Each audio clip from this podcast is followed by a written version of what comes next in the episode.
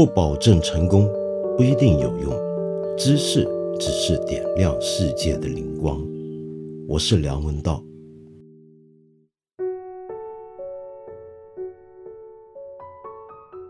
今天跟平常有点不太一样，我想先回答一些朋友在这里的留言。那么涉及到的一个题目呢，是我的同事们都认为我们应该在这两天讨论一下。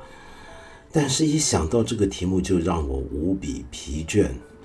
我们先来看看，有这么一位朋友留言，叫做 Claire Wong。你的留言是：这两天外国人永居管理条例成为了微博热门话题。微博上有一篇反对永居条例的长微博，以“我怕中国的女孩太阳一落就不再敢出门，我怕街上处处可见宗教人士拉人传教。”我怕国内资本借着公益的幌子流入海外为开头的文章，两小时收到四十多万的点赞，还带起了杨怡勇汉奸卖国贼的话题。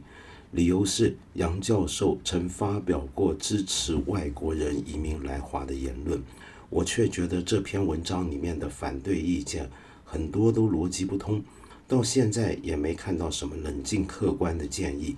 所以你希望我能够讲一讲，还有一位朋友叫云佳，你也说想我谈一谈外国人永久居留管理条例，因为最近微博上很多人反对，言辞激烈，你不太明白这个条例。有人说是为了引进外国廉价劳动力为政府打工，有人说是为了权贵移民能再回来捞取利益，有这样的讲法。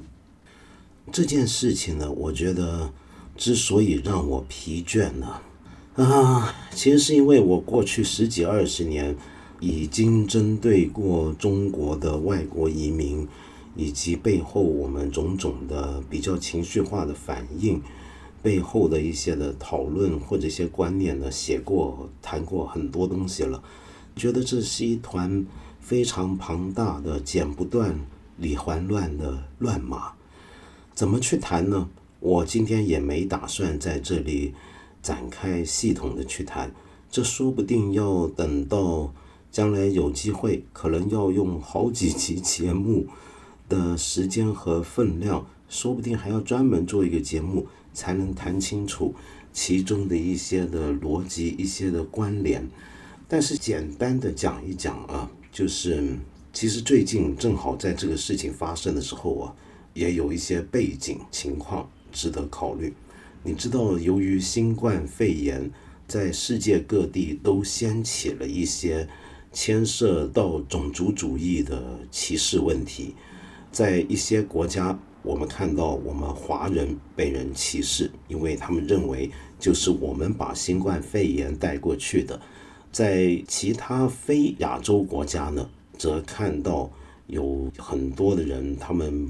不一定分得清哪些是中国人，哪些是韩国人，哪些是日本人，就很混杂的就说你们这些黄种人把病毒带来我们这里传播，就这样的一些的声音开始出现。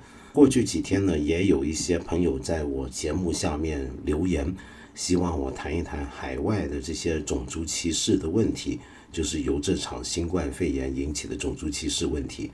正好呢。今天上午我才看到伦敦出了这么一件事，就有这么一个华人，他在脸书上写他的经历。他在英国伦敦的牛津街，你知道牛津街是伦敦的一条相当主要的购物街，是一条很重要的 High Street。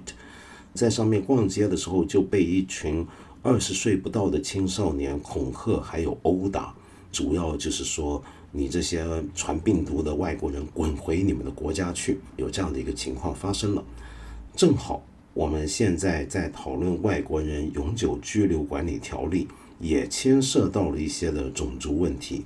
但是呢，我自己认为啊，要谈这条条例，我们至少应该分几个层面，要很清晰的。虽然我刚才说像乱码，但是还可以。尽量的把它理清。首先是大家有没有仔细研究过这条外国人永久居留管理条例呢？我今天不谈我自己的观点，先谈一些问题和资料补充啊。这条条例本身，我们要先研究好，看清楚它到底在谈的是什么。然后我们要去问的问题是，相对于中国的这样的一个外国人永久居留管理条例，世界上其他国家有没有类似的管理办法跟条例呢？其他国家对于外来的人，比如说要去美国要拿绿卡做永久居民，甚至要入籍移民，他们的管理办法跟措施又是怎么样的呢？我们能不能有一个比较？然后我们比较之后，还要再看我们现在出的这条条例，在我们国家的情况里面，因为我们可能会觉得说，有些对于移民的政策，全世界每个国家可能都不太一样，不能够就这么拉出来横向比较。那好，那我们就要放在具体的国家的脉络的底下来看，这条条例到底是想做什么，他想达到的目的是什么。然后符不符合我们当前的国情？那么要对这个条例探讨的话，我觉得专谈这条条例应该是这么来谈。可是我们都晓得，就像刚才两位朋友所说的，这条条例引出来的话题本身却变得非常的丰富，非常的纷杂。有这么多人去反对这条条例，其实蛮有意思的啊。为什么呢？因为你知道中国人往海外移民的数字相当高，我就给大家看一看最近两年的两份不同的数字。一个是二零一九年呢，联合国的一个全球移民数据报告。这份联合国的全球移民数据报告呢，他们是五年更新一次，二零一九年呢就是最近的一次了。在这一次更新里面，他们发现全球呢。有好几个主要的移民输出国，中国呢是排到第三位，总共输出了一千一百万移民。请注意，这里所指的移民是规划或者拥有他国国籍的人，还不包括获得永久居留权的。这好像印证了我们的平常一些感受。我想你跟我大概都认识一些朋友是已经移民到其他国家去的，是不是？这个数字相当高。好，再来呢，我们平常也感觉到，就是中国往外移民，好像很多都是有钱人，都是富豪。于是我再给你一个数字，也是二零一九年公布的数字，是亚非银行跟世界财富更新组织做的一个二零一九的全球财富迁移报告。在这个报告里面呢，他就统计个人的净财富超过一百万美元的，他就列为是这些比较有钱的人了。二零一八年的时候，中国拥有这种百万美元资产以上的人的移民往外移的数字是全世界最高的，总共有一万五千人。这是光光是在二零一八这一年。好。那么在这个背景下，我们回头来看我们这个外国人永久居留管理条例就比较复杂了，因为你很容易，别人就会说，那你中国自己输出那么多移民，怎么今天你自己很反对别人移民到你们这儿去呢？就好比之前我说的，我们有些海外的华人遇到人家的歧视了，人家说你滚回你的国家去，为什么我们今天在我们国内也会？叫别人滚回别人的地方去，或者叫别人最好别进来呢？这样的讲法呢，我觉得是很容易讲的。可是我们还要搞清楚，这里面是不是同时有阶层问题？究竟在反对这条条例底下的很多人里面啊，先让我们假设有许多朋友可能还没来得及很认真研究这条条例，用我刚才的那种建议去分析这条条例。他如果就反对的话，他是不是反对在中国的大街上看到很多老外住下来了，或者怎么样呢？反对这种情况的人，他自己有没有移民呢？他自己有没有这种能力去移民呢？这会不会有个阶级差呢？也就是说，反对这条条例的人，事实上是不是一些本身没有能力到海外移民的人，还是说其中也包含了一些自己？就已经有移民能力，甚至打算移民，说不定还已经办好移民的人呢。那这个情况也都是不一样的。然后我们再来谈这里面所说的种族问题，很有意思啊。在这里呢，很多朋友在讨论这件事、反对他的时候，都很迅速的就举出一些牵涉种族的一些的话题出来，比如说黑人，在中文世界当今的中文语境底下，一个比较歧视性的讲法叫小黑，嗯，就是说满街上都是小黑，呃，怎么样怎么样，然后就说他们就一些这种低端人口来到中国如何如何。那么这里面呢，就当然也出现一些种族定型的问题。第一，就认为这时候想要来中国的移民多半都是黑人，而这些黑人呢，多半都是一些比较收入低或者学历低或者技术能力不足，然后收入不足的人。这种想法也很有意思。这个想法其中一个背景是过去几年大家在浙江的义乌跟广州都见过不少黑色人种。他们是在这里生活，在这里工作，或者时常往来中国的。我知道，在广东地区，在广州呢，尤其引起了很多的讨论。关于这方面呢，我今天先不展开，也是不展开，只是提出一些建议。如果你感兴趣的话，有一本书很值得介绍。这本书呢，就是目前在香港中文大学人类学系任教的一个学者，叫麦高登。他有一本书呢，叫《南中国的世界城》，讨论的就是广州的这些非洲人他们的情况。那么这是一部人类学著作，所以里面有很详细的一个民族志的方法，做的很多的故事，很多的采访，非常有趣。当然，这本书我自己觉得在理论的深度上可能不及麦高登之前一本。讨论香港重庆大厦类似现象，这就所谓低端全球化现象。他是在那本书先开始谈的。这部书呢，可能没有什么理论深度上的进一步拓展，但是作为一个比较客观的去研究在广州的这些所谓的黑人群体，我觉得是本很踏实的一本著作，很值得参考。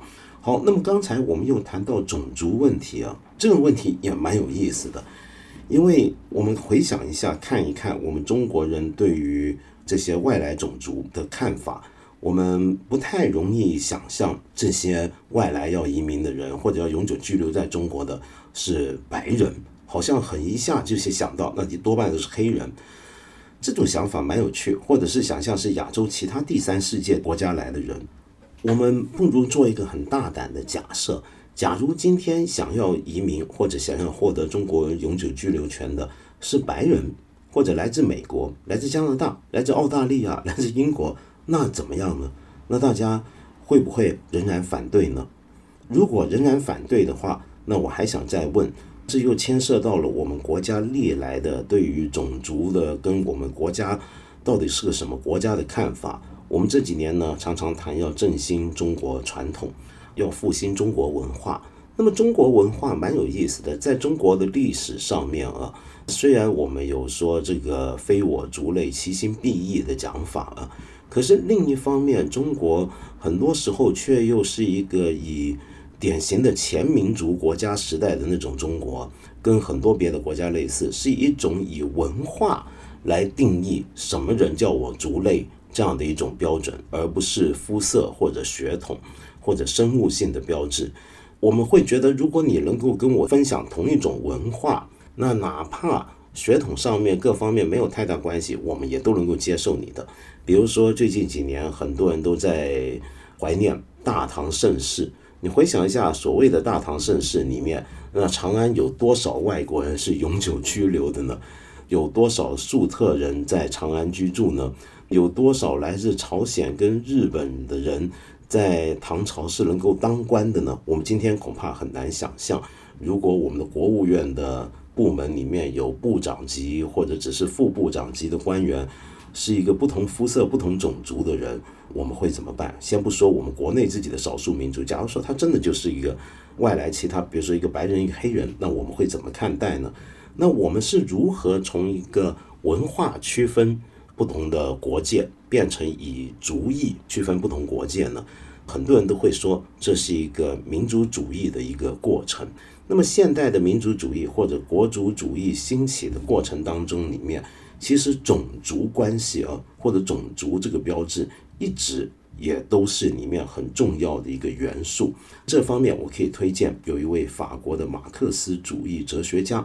艾蒂安·巴里巴啊，他是著名的马克思主义学者阿尔杜塞的学生。他就在这方面写过很多论文，也都有中文版，大家应该都能够找得到。他就去谈种族主义跟现代的国族主义之间的关系。然后呢，也有很多人会说，中国是不是真的历来就没有种族观念呢？好像也不至于哦。比如说，现在在香港大学任教的中国历史专家冯克有一本书叫做《近代中国之种族观念》，一本老书了，大概。二三十年前写的，在这个问题上面是比较有开创性的研究。近两年呢，大家比较关心的是另一位在台湾教书的一个学者，叫齐麦克，他有一本书叫《成为黄种人》，就谈到中国现代的种族观念的变化，也谈到这个问题，我觉得都很有趣，很值得我们参考。因为这里面呢还比较复杂，种族这个观念。在过去的中国里面呢，按一般的讲法，先不理冯克教授的说法，按一般的讲法是比较淡薄的，或者是隐而不彰的，不是太显眼的。种族这个观念真正变得重要，是一个在清末明初，在我们遇到西方的压力，在我们现代化过程之中随之而生的一件事。那么在这个事情里面，我就出现了很多我们今天流行的讲法。那么今天我们常常在。谈到我们身为中国人的时候，都很习惯会说的一些事儿，比如说我们说我们是黄皮肤、黑头发，有这样的讲法，好像这个是一个中国人的标志。可是问题是，黄皮肤、黑头发的人还挺多的，是不是？那韩国人也是，越南人也是，日本人也是，那该怎么办呢？所以在清末明初的时候，曾经流行过这样一种想法。就包括孙中山自己也是这种主张，就觉得我们黄种人应该有某种的联盟跟团结来对抗白人主掌的这个殖民帝国霸权。这种想法发展到后来，就有了日本的大东亚共荣圈。这背后其实也是有一个这样的黄种人结合的一个思想。那黄种人跟中国如果也叫个种族的话，汉人也叫种族啊，之间又是什么关联呢？这是挺复杂的一件事。我们再来还可以看到，大家对于黑人的这些想法，就是觉得他们都比较贫穷或怎么样。我在这里呢，想跟你谈一个蛮有趣的事情，你大概可能没有想起来，第一个获得中国所谓中国绿卡、中国永久居留权的有名的黑人是谁？你如果喜欢篮球的话，大概就会知道我在讲谁了，那就是马布里。马布里呢，当年来中国 CBA 打球，然后在二零一四年的时候获得北京荣誉市民的资格，是第一个获得中国永久居留权的有名的外国人。那么他现在还在中国担任一个球队的教练。另外，你再去看我们的 CBA 里面，其实也有很多外国人，甚至呢，我们在谈足球也是。比如说，中国国足现在就已经有正式的来自其他国家的其他民族、其他种族的球员正式规划中国国籍，加入中国国足了。你比如说，来自巴西的艾克森，你如果是球迷，你一定知道他过去在恒大，后来在上海上港打得非常出色的一个球员。那这种情况，我们又该如何看待呢？他们也一样规划中国，或者一样获得中国的永久居留权。那这种人又是什么样？我们该怎么来面对呢？好，我们再来讨论这一次的这个问题里面，还牵涉到了很多跟性别相关的事情。因为我觉得蛮有意思的是，好像很多朋友在谈这件事情的时候，都会扯上性别跟性来当成一个元素来谈。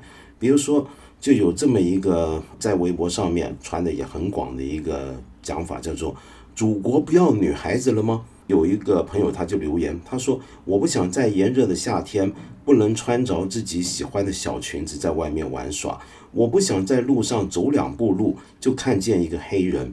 中国女孩子只属于中国男孩子。以前我憧憬的是以后要嫁给最爱我的中国男孩啊，有这样的一个讲法，这个讲法蛮有意思，好像我们开放外来永久居留之后，路上就都是黑人了。”然后遇到黑人了，那你以后就没办法嫁给中国男孩，因为你只能嫁他们了。这 这个我觉得蛮有趣，这个讲法不知道怎么出现。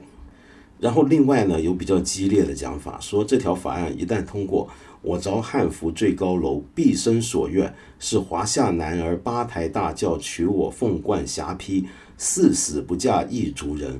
我活了十五年，竟然还不知道五十六朵花里有朵黑花。这个想法也是很类似啊，就是就算街上有很多外族人移民过来，永久居留过来，没人逼你一定要嫁他们呢，你可以照样嫁你所爱的华夏男孩，是不是？OK，我想说的倒不是想取笑这些言论，而是这种言论要认真去看待。当然有很多人就会怀疑这些话到底是真的是女孩子讲的吗，还是男生讲的呢？为什么会这么说呢？因为女孩子，我自己作为一个女性主义者，我很难说得出口。中国女孩只属于中国男孩，中国女孩千千万万上几亿中国女孩，她们只属于她自己，她不属于中国男孩，好不好？再来呢，我们就说到一谈到种族问题，一定牵涉到性跟性别。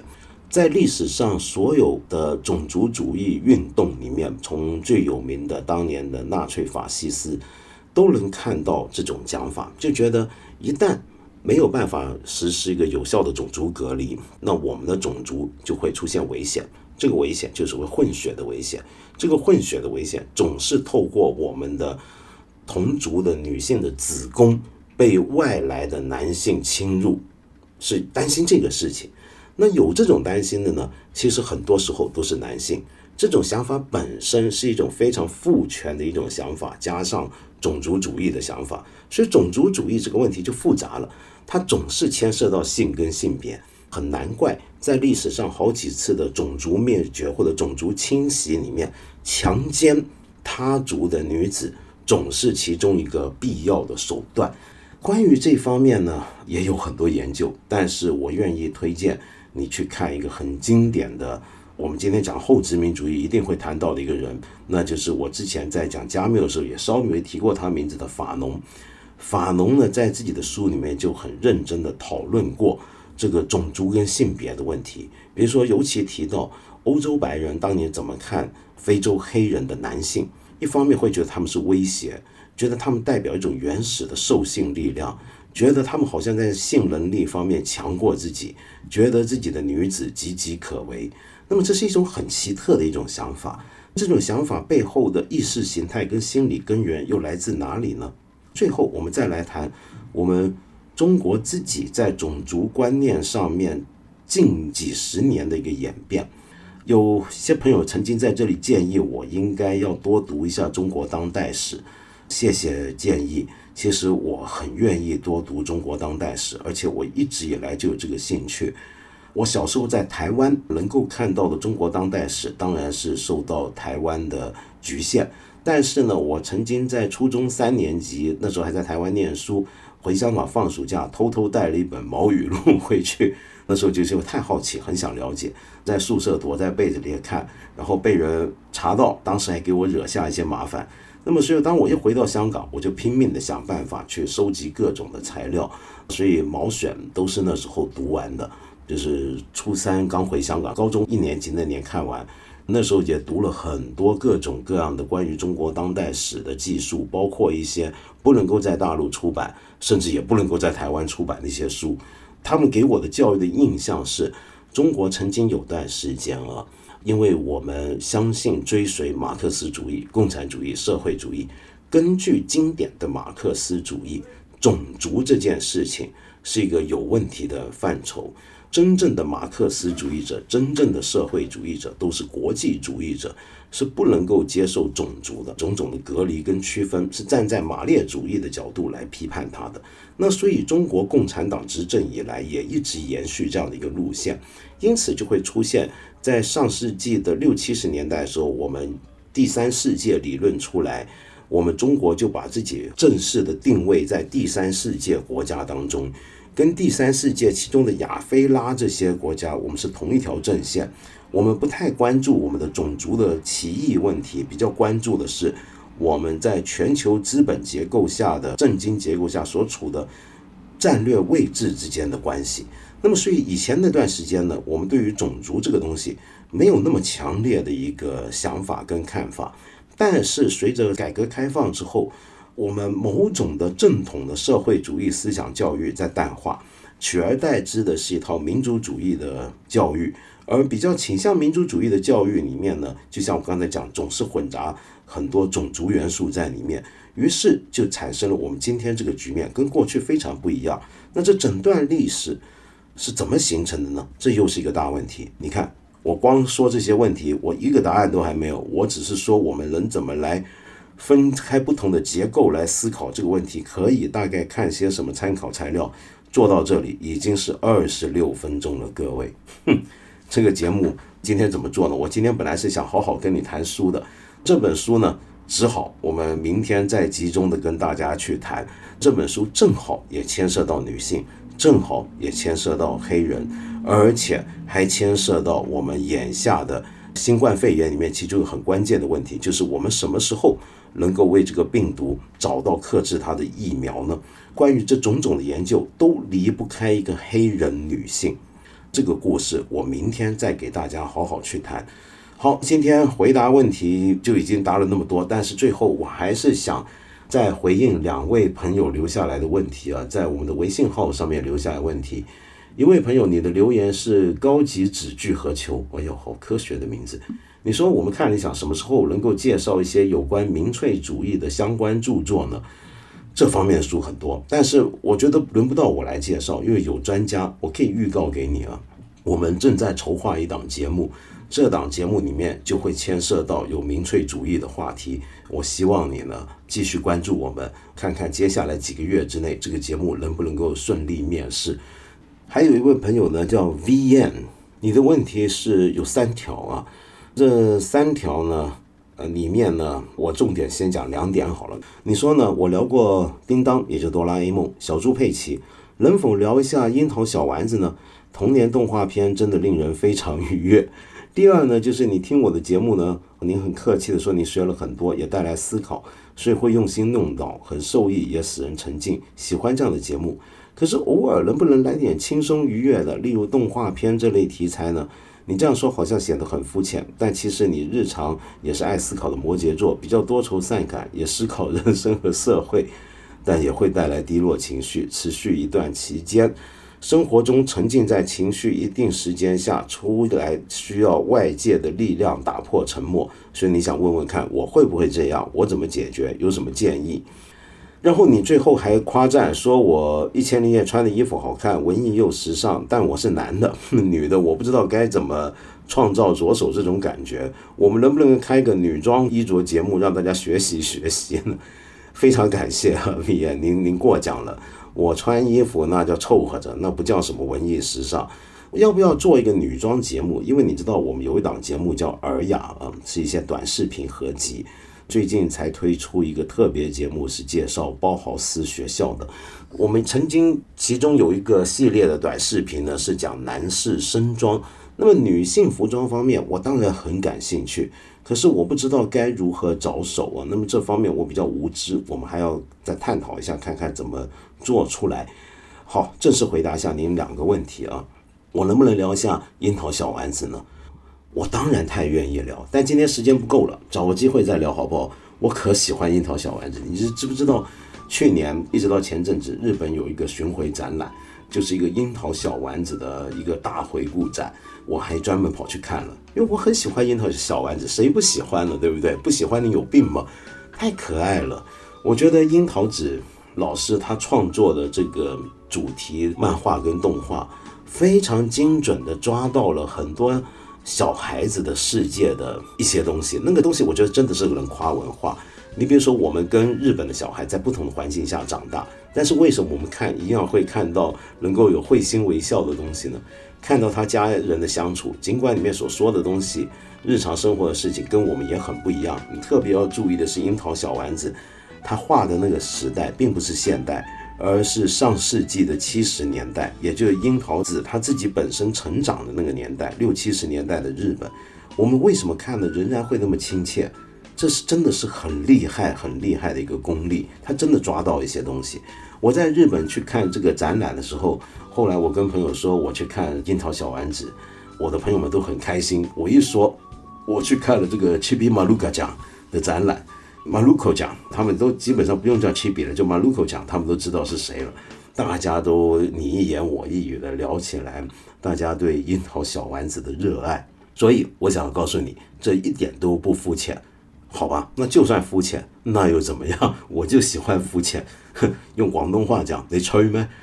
你你说你会多愁善感，那么思考人生跟社会就会带来低落情绪，怎么办呢？嗯，我比较少有这种状态。坦白讲，我跟你分享一下，虽然我跟你一样是摩羯座，人家都觉得我们喜欢什么思考很沉重的东西，但是我思考沉重的东西也不见得情绪很低落，可能是因为我思考的还不够深刻，还不够沉重，还比较肤浅。但是我自己认为。我们想一个东西，这个东西是沉重的，但是我们自己必须保持在一个平静的状态，而且可能真的因为跟我学佛有点关系吧，我会觉得要学习把情绪反应跟看到的东西、想到的东西，尽量怎么样能够保持一个切割开来的距离，不一定总是能够做得到，做得到那就了不起了，也不一定每个人都适用，但是我的建议是。你身为一个摩羯座啊，我们姑且相信星座这种性格类型论，你试试看，我觉得你能做到，就是让自己的情绪在跟自己阅读思考之间的那个关系尽量切割。这不是说叫你看了书明明很感动的东西不感动了，而是说你不要被它卷走，你怎么样不被它带走？这个有点难度。将来找机会，我们找一个老师来教大家一些正念修行。试试看会有什么效果，好不好？那我今天节目短一点，休息一下，就先说到这，明天再跟大家讲书。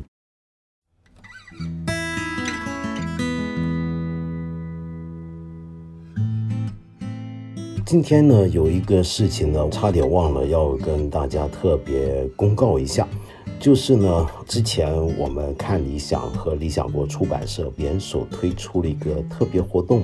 那这个活动呢，已经到了一个新的段落。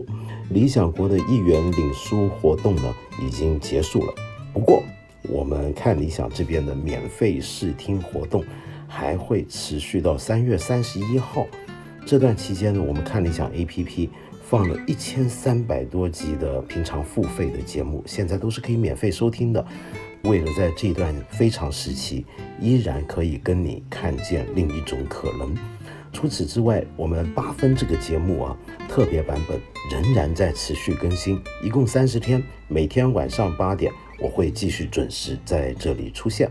如果你对这个节目有任何的意见建议，或者想一起讨论的一些的问题呢，欢迎你随时在这里留言，就跟以往一样，我每天至少会回应其中一位朋友的留言，向各位请教。